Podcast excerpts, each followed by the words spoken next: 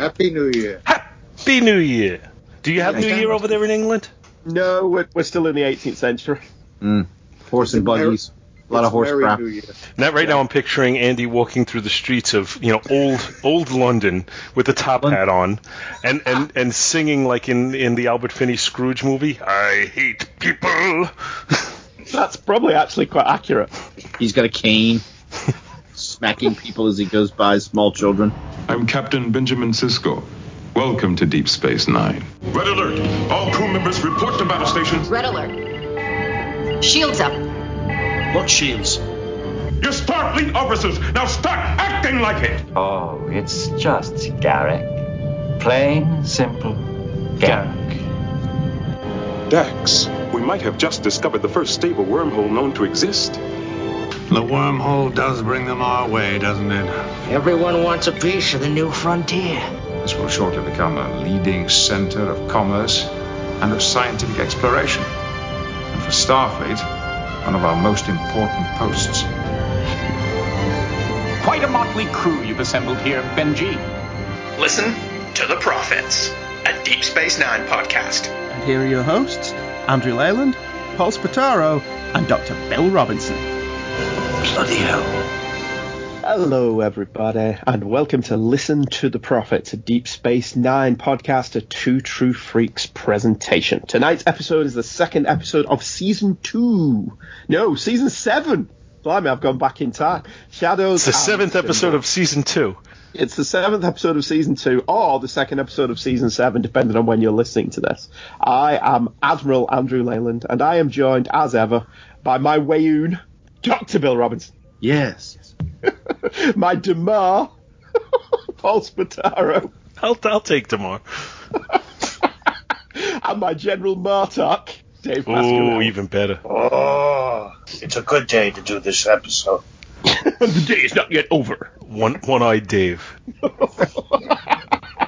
I didn't get a We will get- out of that guy. We will get you into Sto-Vo-Kor. Uh, do we have any news? Is there any point doing any news? I mean, I suppose we should mention that René Auberjonois passed away over Christmas. As we're recording this, obviously this will be nine months down the line before you hear it. It's always weird when somebody dies in something that you're watching. I mean, it's just me, probably. But suddenly I'm conscious I'm watching a dead man. And it's it's always a little bit strange and a little bit eerie at first. And then, obviously, you get used to it because there's an awful lot of stuff in Star Trek now where the people involved are dead, which is quite sad. But uh, René Auberjonois is the first of the new Trek cast to die, be it the Next Generation, Deep Space Nine, Voyager, No. Enterprise. No, didn't uh, Nog passed away before he did? Yes. He's not. An, he's not. An, he's not an opening creditor though, Oh, oh, oh. so I'm not counting that. Not that I don't love Nog, I did. Yeah. So that that's quite sad as well when you realise that even the new Trek shows now have a cast that are old enough to start passing on. It's very sad. So rest easy, Mr. René Auberjonois. I mean, all all of the news reports kind of centred on Benson, but obviously to us he's Odo, and he was brilliant in Boston Legal. They should have counted. They should have. It should have focused on the fact that he was Peter Parker. Yes, it should have focused on that. One of the many, many things he did in his career. Uh, there's no other news. Picard drops in 20 days I can't wait for that. As of this recording. You know, before we were watching Star Wars, The Rise of Skywalker, the um, the advert before it was for Picard. There was actually a cinema advert for Picard, which made it look pretty damn cool. Actually, seeing it on a big screen, so that looked alright. Yeah, that just kind of killed the conversation right there. Sorry, I, I was waiting for people to say if they had any news regarding. I say news. Does anyone else have any outdated information that we're passing off as news? I got nothing. Uh, well, it's, it's been Christmas, so it's been a quiet, hasn't it? All right. Deep Space Nine, Season 7, Episode 2, Shadows and Symbols, written by Ira Steven Behr and Hans Beimler, directed by Alan Kroika. We never get bored of that gag. Sisko meets Ezri, the new host of the Dax symbiont, before departing Earth for the planet Tyree with his father Joseph and his son Jake. Ezri wishes to accompany them on their search for Bajor's mythical Orb of the Emissary, which Sisko has been led to believe exists. Back at the station, Kira prepares a blockade to stop the Romulans from arming the weapons they have placed on the Bajoran moon of Derna.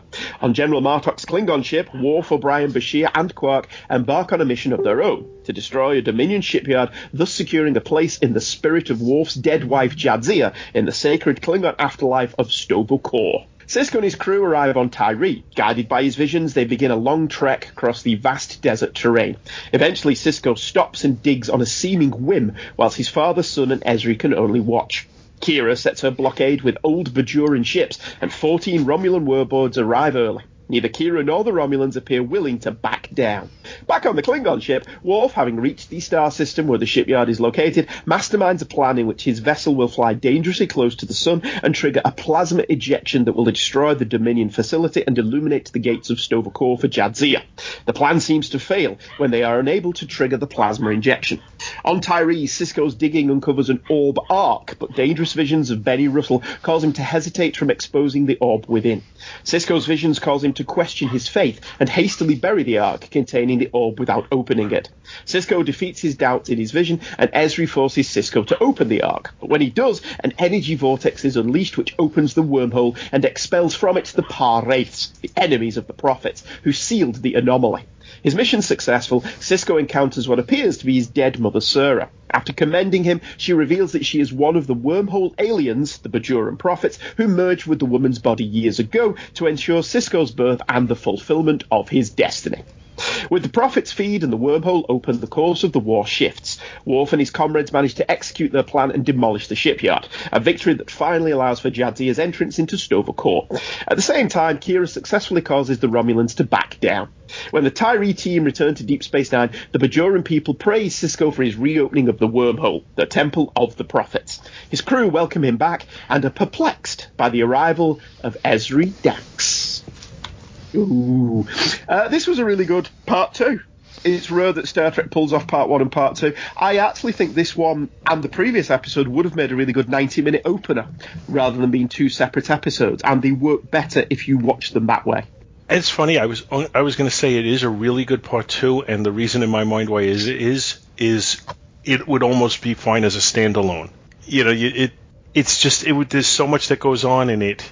Uh, and, it, and it's so entertaining that like I didn't feel the gap in between the two didn't bother me at all. Like I don't know, it, it just yeah, as one as a one parter, you know, one a lengthy one parter, I, I think it would be terrific. But even on its own, I think it was really good. I think this this was a very satisfying episode. Mm. They both have been. This has been a solid opener for season two. Season two. I keep saying season two. You just This you're just the- upset that uh, we're this- almost done. I am. Don't yeah. want it to end. I don't. No, that's very true. I, I think yeah, it's a solid two-part opener. It's there's there are minor writing issues like they that aren't their fault. They're having to introduce a new character this late in the game does mean that they have to spend time establishing who Ezri is when they've really got a lot of plot lines that they've got balancing at the moment. But the Kira Odo stuff. I thought was absolutely brilliant. I love Kira in this one. I love that she's got a bite back, and I love her bluffing the Romulans. That was very Captain Kirk. uh, and I love Odo just being a little conscience and saying, "Mm, maybe this isn't the best thing to do, but I support what you're doing. I thought, oh, that was lovely.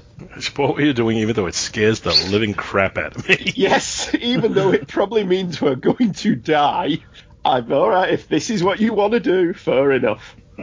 I uh, well, I, I, we haven't heard from uh, all precincts yet, so I shouldn't throw things in yet. Bill, I think- Dave. I'm glad that General Martok called Worf out for being somewhat of a of a pain in the butt with uh, with the way he was treating um, O'Brien, Bashir, and even Quark. You know, and and it was nice that that they had him give like a look over his shoulder, like, man, can you just not be a dick? And then later it says, hey, stop being an ass. You know, Yeah, I cut Worf a bit of slack on this one because he is still grieving the death of his wife. true. But he, but he, he is a dick. But Worf's always been a bit of a dick. That's what I like about it. Not every character has to be 100% likable all of the time. And I like that Worf occasionally lets his emotions get in the way. Well, and he does back down. Well, I don't want to say back down, but he, you know, then uh, gives somewhat of an apology. Although uh, Quark wasn't completely satisfied He's, with it. he's almost as as uh, as you know, he he means, he means it almost as deeply as the guy in uh, Star Trek Five. I apologize. yeah, but the thing is, as well, Quark's been a bit of a dick. Quark's not been Yeah. there for purely altruistic reasons. At least O'Brien, well, I'm sorry, O'Brien is only there because Bashir's there, even though O'Brien ends up being the one that saves the day. So it was a good job he went along. Yeah, but, but- Bashir's there for altruistic reasons. Quark, Quark's a bit of a knobhead. yeah, but uh, well, uh, yeah, but are you sure he's not there for altruistic Yes. reasons? Because because there's no profit in what he's doing. And he really Right. serves, he really serves no purpose there. He doesn't Other- serve other a than purpose I other than he support my goes. He didn't have to go. And, and yeah, but that that's the thing. the he didn't have to. He doesn't help the mission. He didn't have to go. He serves no purpose. He's there to ease his own conscience and ego. He's not there for Jadzia. The fact that he keeps wanting to be thanked for what he's doing. See, but I see that as a tremendous jump forward for a Ferengi. Right. Yeah, the fact that he is doing something that has no profit in it, I suppose. Yeah, I suppose that is. Yeah. Yeah, it's, it's just uh, you know from from a mission point of view, it's like, well, why are you here? He, he's he's there really purely for moral support and no other reason. Yeah, I think Martok's got the right idea. They're all here to pay their final respects to Jadzia in the only way they know how. And Quark doesn't really know how to. He's not a warrior. He's not a fighter, and perhaps he feels that just by being there, he's he's honouring his friend in some way. And I can kind of buy that. I can go into that, even though he is a little bit of a bonehead. Yeah, I mean, and, can't and we, I, I, I would can't say we yes. just make a donation? I would say yes. That's exactly right. You are supporting your friend, but you're doing nothing else. Please stay out of the way. We have Yeah. a mission to accomplish. I appreciate that you're here. I appreciate your reasons for being here. Now sit down and shut up. Yes, mm-hmm. especially a Klingon should be thinking that way because the Klingon should have no patience. I think part of the problem I have, and it's a minor, it, it is a nitpick, but I think Worf's emotional state and the way he treats other people is shown inconsistently because as writers, he's one of the main characters in this show. He's very popular. You want to keep him that way, but he's kind of being a total dick, and you have to write him in a way where it's like, okay, he's being a dick, but he's our dick. Uh, so you know, like I, I, I don't think he's totally consistent in the way he's presented. I think he's conflicted more than anything. He, I mean, can see? I didn't quite understand. I thought only Klingons could go to Sto-Vo-Kor. Well, apparently I not. too. I thought only Klingons could too. And, and He's a Klingon by marriage. I was thinking about that when I was Well, no. watching it too. Uh, that that Stovall is, you know, it's their version of heaven. So mm-hmm. heaven to a Klingon is being in non-stop battle, you know, whereas you know constant chances for glory. Whereas Jadzia's idea of heaven might be a peaceful beach. So she might hmm. be in normal heaven and and or just- whatever just the equivalent of that is for the Trill. and and just enjoying the heck of it out of it. And then Worf does this on her behalf, so she gets ripped from this heaven and put into a nonstop Klingon battle, where she's like, "What the hell? This isn't heaven. This is hell." Yeah, I mean, it, it didn't work out terribly well when they did that to Buffy. Mm, true. Yeah, but they took her out of heaven. Yeah, and brought her back Right. to hell, Earth. Yeah. Eh, Well, I enjoyed the uh, the man with the goatee being back with the dad, the whole Indiana Jones riff, with Ezri Dax as Marcus Brody. Look, got lost in her own museum, eh? Yeah, pretty much. I, Uh, I, now, I had a question about that, and perhaps you guys could talk me through this. All right, shoot Columbo. They couldn't beam down right to where the the orb was, correct? Right, because of uh, radiation. Okay. Been a while since you trotted out that gag. So, so, so why couldn't say just Sisko and maybe Dax beam down, get to the spot, and then signal for the old timer to come down once they had a signal that they could lock onto, instead of making the old guy walk across the desert on a horse Well, be- no name. well, uh, it's kind of like. Uh, yeah, go ahead, Bill. Justify this one. well, no, it would kind of run in parallel to the other storyline in that they're going there as emotional support to Ben. They don't need to be there. You're right. Jake and Jake and the old man don't need to be there, I would argue Jake does because he's going to record it as a story. I would imagine the Bajoran popular press will want to read this story. Yeah, you would think that the old man that took a nap while they were flying there because it was nappy time would would not want to, you know, beam down onto the desert planet, Yeah. Arrakis, Dune. Tatooine, Jakku. Tatooine, yes. Insert desert planet name here. You know, I you know I lost a hutch on Tyree once. Hey. And to anyone who doesn't get that joke, for your why are you here? Why am I here? Oh.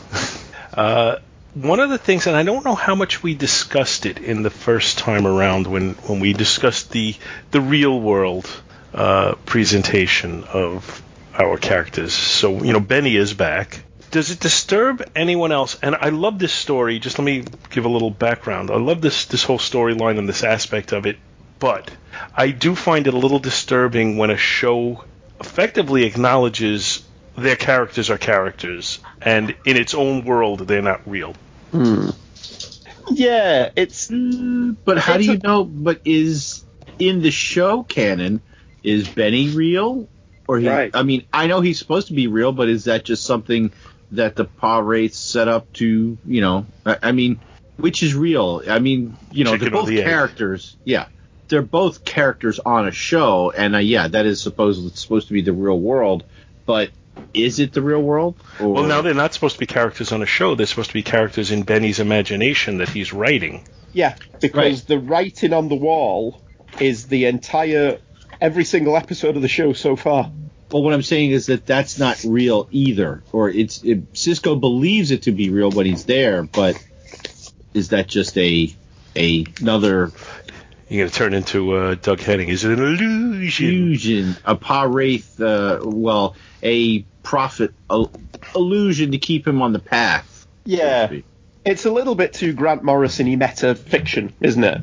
Yeah. And, and it's like I said, it's it's it's so well done that it doesn't keep me from enjoying it in any way. In fact, I enjoy it immensely. But it just you know on one on another level, I want my fiction to treat itself as if it's real.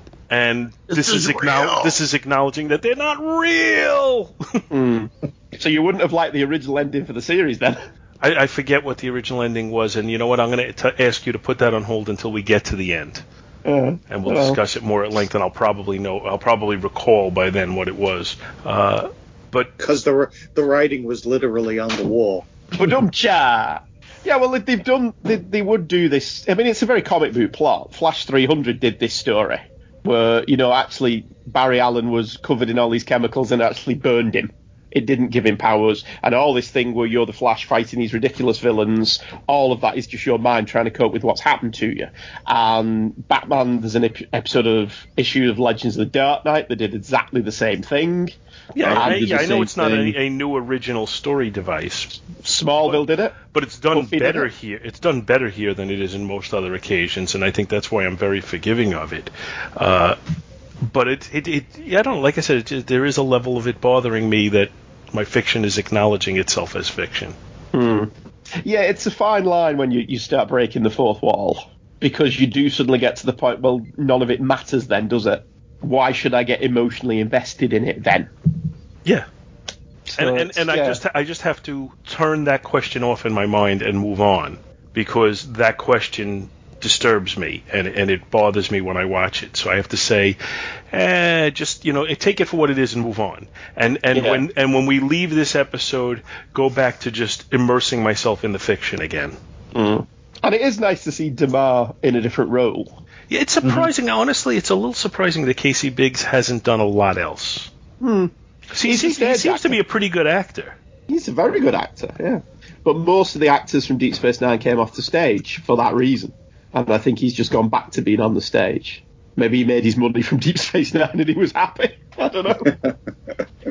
uh, what did you, did you like Kira's subplot? Because there's three essential, well, they're not really subplots. There's three A plots to this episode, and all of them work really well.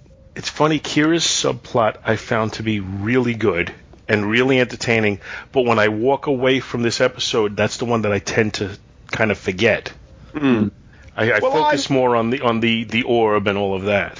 Mm. I like it because Deep Space Nine has always played with this political idea that the problem doesn't go away at the end of the episode. And I like that Admiral Ross, for one of the first times in Star Trek, really, an admiral isn't being portrayed as being an asshole. He's portrayed as being a man who is in a very difficult situation. He knows we need the Romulans to win this war, but at the same time, he knows that they're underhanded and what they're doing isn't kosher. And ah. there's a part of him that I think is on Kira's side. Oh, But oh, I, I think he's. I think he's. I think that's exactly right. I think he agrees with what Kira's doing, although I think he's just as nervous as Odo is. Yeah, uh, I've got something to say about that. So, I in in my canon, Admiral Ross is not as good as he's made out to be here. But like, oh, I don't want to play poker with you, or blah blah blah, blah blah blah. Okay, so up until that point, he doesn't say anything. He, you know, it's fine that we believe he's on her side, but it's only after the wormhole is reopened and and Bajoran, you know, Bajor is now suddenly be, like the way I look at it is the wormhole closed down. Yeah, Bajor, you're not really as important anymore as you were. So yeah, yeah, yeah. We need the Romulans now. We don't really need you. Wormhole's not here. Who cares about you? You know, you're not as tactically important as you were. Oh, crap. The wormhole's back open now. You're tactically important. I better back you, is what I hmm. need to do. I think, I mean, that's my dark, you know, version of, I- of I- him coming around to her side. I think you're right that that's the Federation politics of it. I don't think Ross Oh, think agrees with the he- Federation politics, but I think he's forced to. I think his as his role as an admiral, he has to take that side. But I if the. I don't think he believes opened- in it. If the wormhole hadn't opened, would he have backed her? That's what I'm saying. I think if the Romulans backed down, he would have backed her. You know, it's just if if the Romulans didn't back down and it turned into a uh, firefight of some sort. Well, the Romulans think didn't back down until he supposedly said, "Well, if you don't, you know, remove them, I will." But it's just, yeah. I think he, he needed uh, plausible deniability as far as backing Kira's position, but I think internally he agreed with it. And I think it's impressive how politically savvy Kira has become because her answer to his thing when she says it's a battle you can't win, she really should have said, Do you know anything about me? Yeah. Because, you know, Bajor, the occupation of Bajor was a battle we couldn't win as well. Yeah, all I kept thinking was Cuban Missile Crisis. It's funny you should say That's that what I was because if you look on Memory ask. Alpha, that's what the writers pitched it as. The only difference is we didn't want Russia as a uh, an ally. True. So we we didn't we didn't want World War Three. We've also tiptoed around the fact that this is Ezri's proper debut. Mm-hmm. and she's she's lovely, and I like Nicole de Boer quite a lot. I would have much preferred, knowing where the show goes, I actually would have preferred her and Jake to get together because they seem like such an adorable couple. I mean, I do like Sisko pointed out she's seven years, seven hundred years older than him, but that's the the Trill that's seven hundred years older than him, isn't it? It's not Ezri. Right. It, it, yeah, I think that's in the next episode, right? Yep. Yeah. Yes. There's a little inconsistency on that front, though, with the whole Trill. Uh, you know, she was the only one who could do it. Blah blah blah. In the past, they've removed the the symbiote and switched it from you know, like put it in a body temporarily. Because she Yes. says, "I didn't want this. I had to do it because I was the only one available who who was able to do it." Uh, but if she really didn't want it, when they arrived on Trill or wherever they were going to, they could have picked a, a more suitable host. Yeah, but yeah, I'm, why, why could I'm, she not be the incubator to keep the, the symbiote alive until they can find a proper initiate? Yeah, which is exactly I'm- what they could have done and didn't. I'm thinking maybe that they couldn't do that because one, the symbiote was too weak. Two, maybe after it's been with the host for so long, it's not conducive to remove. Like maybe they couldn't get the trill because of the war. Maybe they couldn't get the trill soon enough to be able to take that out. That would be like a you know behind the scenes canon to explain it because that's not really explained. I mean that might explain away why the you know the inconsistency. Yeah, because there was what the episode in uh, Next Gen that where they ah put it in, put it out, Put it in Riker. Oh, that's okay. Yeah, yeah. I, I think I think that just shows that they hadn't really thought it through when they did it on Next Generation and on Deep Space Nine. Obviously, they give it more time and more preparation, and I think it says a lot about Ezri that she was willing to do this rather than let the initiate die. the symbiote die. Sorry, mm-hmm. but yeah, I, I, unless they mention it in the next episode and I just missed it, I don't know why they couldn't at some future point take that symbiote and give it to somebody who's trained for the job. Unless, like Bill's hand waving works. Once it's in there and it's fully enmeshed, it's not as easy to remove it. I'm I'm not buying that, but I think since they did have more time to think of it, they should have they should have taken into account. Well, we've said this in the past. How can we acclimate this? Well, maybe See, I- it's not. Well, I'm sorry. may- maybe it's not so much as it affects the symbiote. Maybe once Yes. it's in the host for so for such an amount of time, now okay, you're gonna pull it out, and uh, this person Yeah. may have all those memories still in their head. What is that going to do to them? Yeah, That's poor what Ezri. Yeah, poor Ezri is now saddled with eight lifetimes worth of memories that the symbiote isn't there to provide context for. Mhm. Yeah, that works. I can Eh. that. I, I can buy it in the sense that you can buy the symbiote as as a as a concept is a little bit iffy. The idea that they can only live with somebody else. So who has free will in that relationship, really? Because hmm. suddenly Ezri's got all of these lifetimes that she's not lived and she doesn't really know and she has no actual experience of. Yeah, and she's ordering iced iced Raktajino. Blah. Yeah. God, this is gross. Why did I order this? Yeah, so the, uh, the entire the entire symbiotic relationship between the two of them is slightly iffy in the first place, but you've just got to kind of accept it as one of those. Well, it's a cultural, it's another culture's thing that I don't understand, but okay, it seems to work for them. I'll I'll accept it, but I think it's honestly a little bit of a half-assed uh, presentation. well, it is, and the writers actually admit that if you go through Memory Alpha, where they say we we didn't plan for this, we didn't want to introduce a new character in the final season, but Terry Farrell left, and this was the situation we had to deal with. And it's we didn't want to put the host in a man because we felt the show was top heavy with male characters anyway, so we didn't want to lose a female character. So this this was basically the best we could come up with in a situation that we hadn't planned for and didn't want. And it's kind of like, well, okay, fair enough. Oh no, I have I have no issue with the choice of Ezri Dax. That's that's not my uh, you know that's not where I'm finding a level of inconsistency. You're just picking at the internal logic. Yeah. Uh, in fact, I I think I'm more on board with her inclusion on the show now than I was when it was live, or you know, originally aired is a better word than live. I find her to be so much more charismatic now than I did then. I don't know why that is. Uh, her- I mean, her eyes are just you know like magnets. And she's she's stunningly beautiful in real life because she was at London Comic Con last year, and even though I don't know how old she is now, but she's still beautiful. She's in her 40s now, So so so, So she's yeah. still a kid.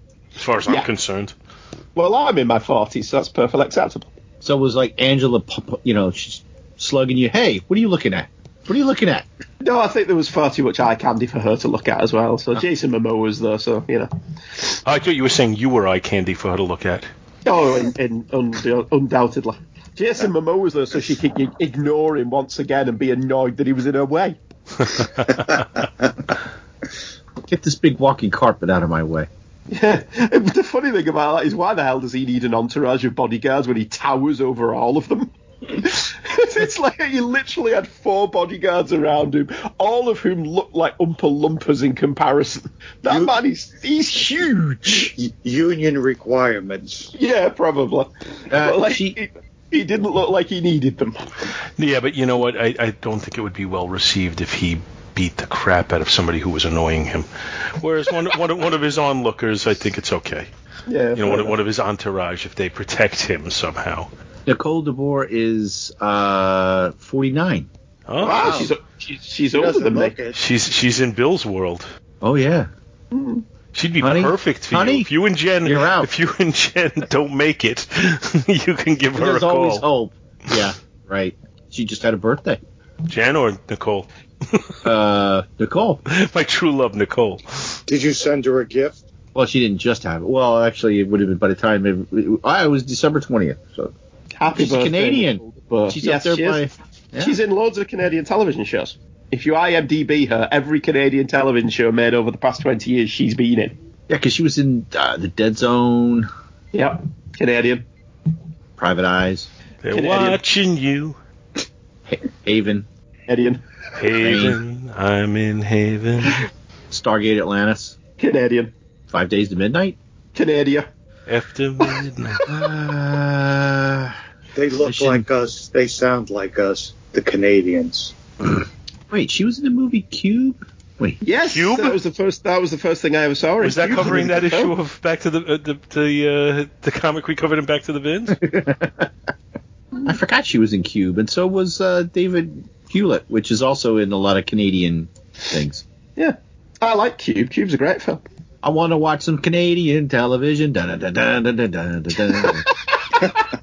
Thank you for that, Billie Joe Armstrong. anytime, anytime. How many more appear? Do we get any more appearances with Sisko's dad? I think we do.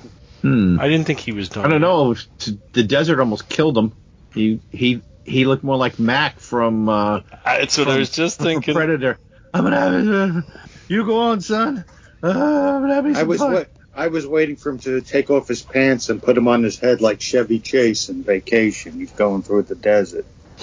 That would have worked. Let's see, Joseph Sisko. Let's have a look. The Sisko. I'm sure he's in more after this. No, no, it doesn't. It looks like this is his last appearance in the show. I'm gonna miss him. Yeah, me it does. I liked him. I like Brock Peters. Uh, proof positive that somebody else can play Darth Vader. Yes, I, you beat me to it. Damn. Pow. How would how would that have been if you actually put James Earl Jones in the costume?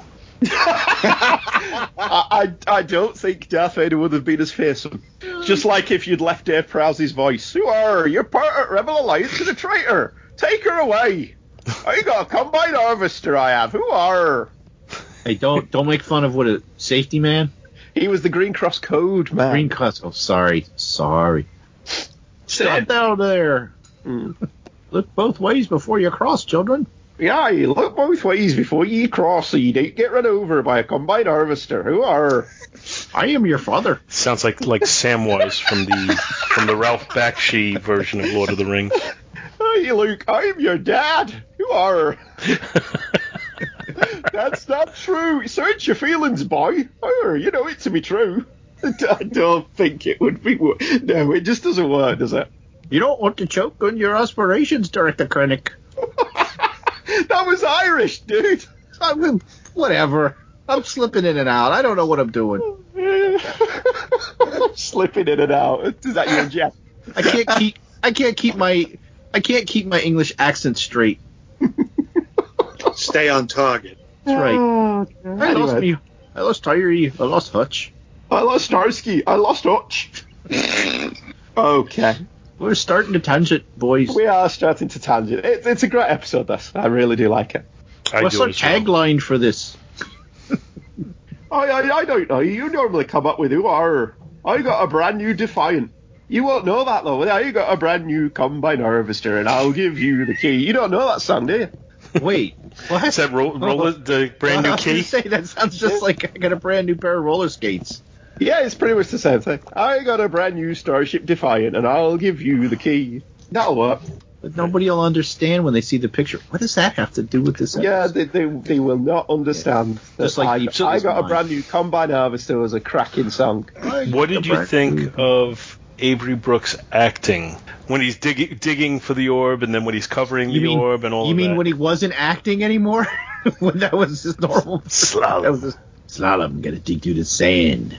Sand, sand gets in I've. I've, I've just gotten used to Avery Brooks. I think he's Well, every bit because as there's mannered. There's the point where he does like the crazy guy. What would the, the, he's got to answer that call? You do do do. do Doctor so and so needs to get there. You know that I- part. I think it would have been pretty pretty funny for the grandfather to say to Jake, you know, when this is all over, Dad may be going away for a while. yeah. Yes. So yeah, I, I I- I thought that was kind of like funny. Like he, he almost does like the wild eyes and everything as he's doing that. It would have been funny if he kept yelling out, "It's under a big W." I'm sorry, Aunt Belle. You know what? You know what was a nice touch, and this is going to sound weird that I, that I noticed this. That the paint on the roller matched the paint on the wall. Carpet matched the drapes. I wasn't going there. I wasn't going there, but no, I'm just like, I mean, it's because how how many times do you see things like that to where wait wait that's not even what but it was it was like there was that same like puke green institutional col- color that I've seen many times in the service. Well, I, I think there's there's almost a, a little bit of a symbolism there, uh, in that if it was a different color when you cover it up, you could still see there was something there. But by having it be the exact same color, if you cover it up, it no longer exists. Mm, good. Mm, didn't catch that. Neither did I until you just brought the question up, and then that's what what I think of as uh, how they where they were going with that. Uh, but you know, I, I'm I, I don't know exactly how they were trying to resolve Benny's storyline with the you know. Is this the last time we see Benny?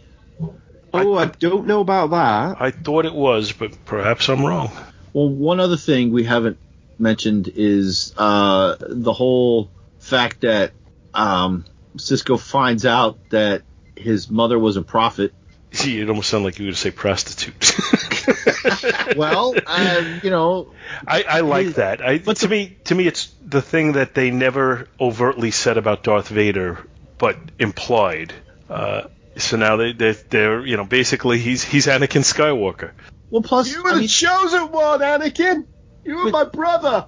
In in an era, I, I mean, in a the fact that the prophets just basically took over this woman's body and used it as a, as a, as a meat skin and brought about his birth. Mm, and then they left this they they left this woman. This woman's like who are you? This is my kid? I'm, I'm your husband. What's going on? It's like the prophets have not really thought this through. Well they don't really care. Yeah i think that's even, more even what it is. worse. They don't care. They just well we got to get this done. Um so yeah and like where was her co- consciousness for the what like two years or whatever this suddenly she wakes up and she has a kid she's married to uh, darth vader uh, what's going on here this, i mean that's that's that was just kind of glossed i mean it just i'm sure it'll never be mentioned again but that's a pretty effed up thing to do to somebody she woke up and went, "What a bender that was!" It's like, oh man, who the hell are you? what the hell are you? You ugly mother. I married you. I don't even like you. Who are you? I'm Batman. yeah, that is that is. I mean, very wrong of the prophets. but it Again, shows that they, they don't care. Yeah, was, they you know. they have a. It's it's not. It's almost not as if their morality is different. It's almost as if they just don't have morality. They don't have a concept They- because they- yeah. they exist. They they're not linear. They exist in a different type of existence where morality isn't a consideration, which is just you know it, it's hard to wrap your brain around that. Brain, brain. What is brain? Anything else? Any other thoughts? No. Uh, uh, nope. Nope. Uh, no. Andrew? No, no, I, I just that it's a it's a really good example of when they get a part two right. I totally agree. And and to me, having part two right is it could almost be its own part. I think that's po- that that almost goes hand in hand with it. Uh, so, do we want to give it ratings? Uh, I'm going four. I think it's a solid good, solid good. English makes my speaking reading good. Um, it's a solid episode. Uh, really entertaining. Fits well with part one, but also works as a standalone. It could have worked as a 90 minute opener or as two separate episodes. Everybody's on fire. All the plot lines come together really nice. There isn't one of those situations where the A plot's really good and the B plot's shit and vice versa. Everything's good. It's a good opener. Really, really entertaining. I agree with everything you said except for where you say everything's good. I'm going to say everything's really good, and I'm going to go four and a half. Dave? Um, I thought it was great. I'll one up your good. I like it. For me, I well, I, I keep thinking of Raiders of the Lost Orb arc. Going, going Raiders through of the. Lost Orb. Uh, I love the Cuban Missile Crisis scenario and the Sto-Vo-Kor battle. Fantastic. I gave it four and a half orbs. Orb orb arc. Orb arcs. Eep op orb. I'm gonna give it uh, four and a half uh, paint rollers. Um, yeah, all three plots were good. There was no, ne- I never once was like, okay, how much more of this is is is there to go? Um, good episode. All all around good. All right, so that's what we thought. What did Blaine think? Now I don't remember if we did this last time. I know Dave had a request for a "What Does Blaine Say" song. I don't. Did we save it for this one? Yes, the on a horse with no Yeah. name. Uh, I've been. Uh, uh, Try, try again. I've been through the desert with a man named Blaine, and I just don't know what he said. He had me. Oh, I just botched that all up. That's not a bad. What Con- does conceptually not bad. Blaine Say what does he say? In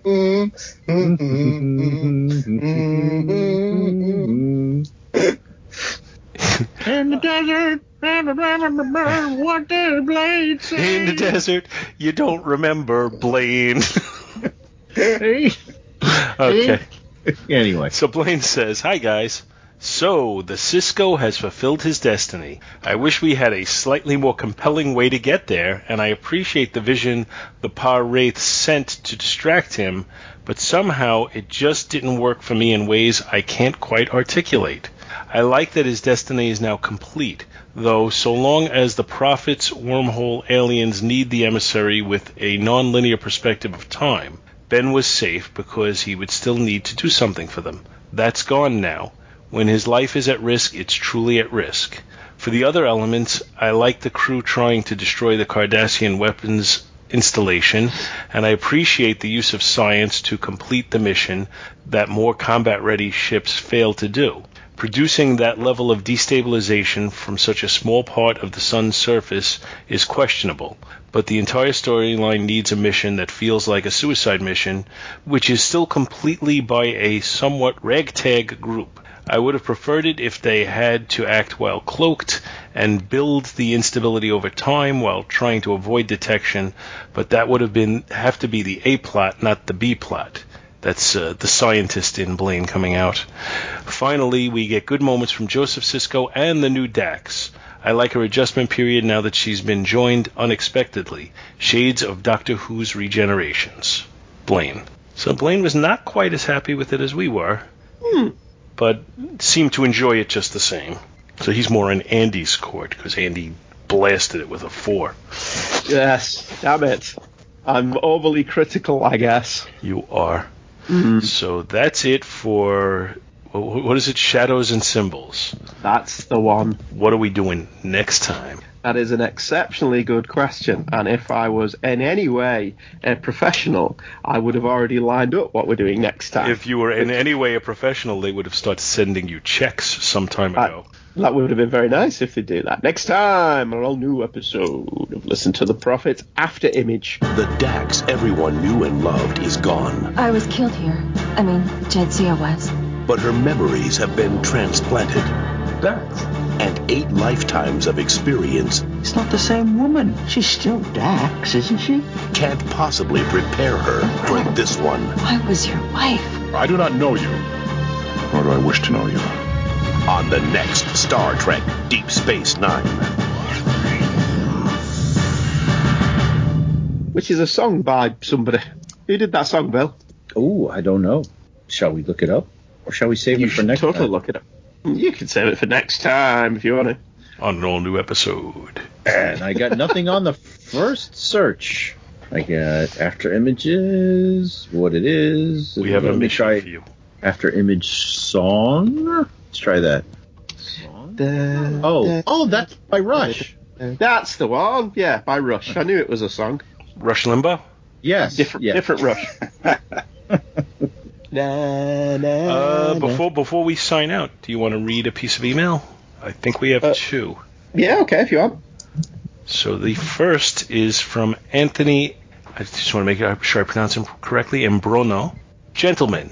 It's titled to the documentary, by the way. Ah. I finally got around to buying and watching the DS9 documentary. I waited a month after buying because I thought watching it would make me sad, but instead I laughed out loud. I recoiled at Gareth. I cried along with Aron Eisenberg. I hollered, cheered, and clapped at the writing of the season 8 opener, and I adored Nana Visitor. I'm so pleased with the documentary, full stop. I'm rewatching the series again for maybe the eighth or ninth time, as I was so enthralled with the doc. Well done, Ira. A few points about sons and daughters.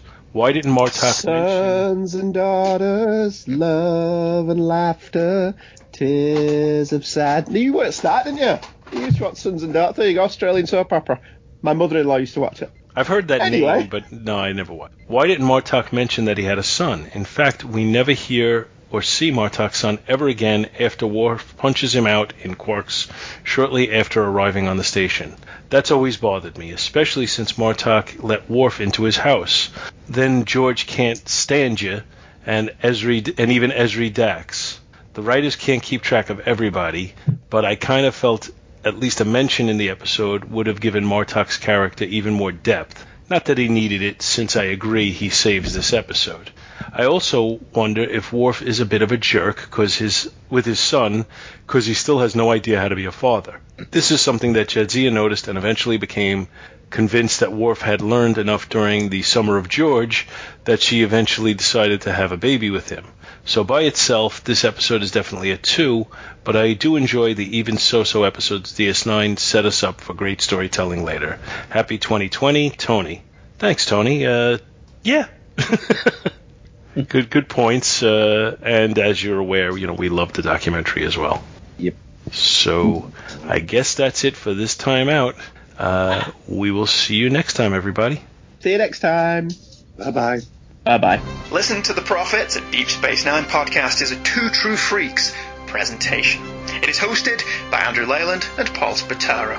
The music and sound clips used in the show are copyright CBS and Paramount Entertainment. If you like to buy stuff from Amazon, and who doesn't, why not drop by the twotruefreaks.com website, where if you click the little link that we have there, it will take you straight through that site, and whilst it won't cost you any extra, we'll put a few shekels in our tip jar, which helps create content like this. We very much hope you enjoyed listening to The Prophets. Every episode is dedicated to the memory of our pal, Sean Engel. In the desert, you can't find an orb because it's somewhere down in the sand. Yeah.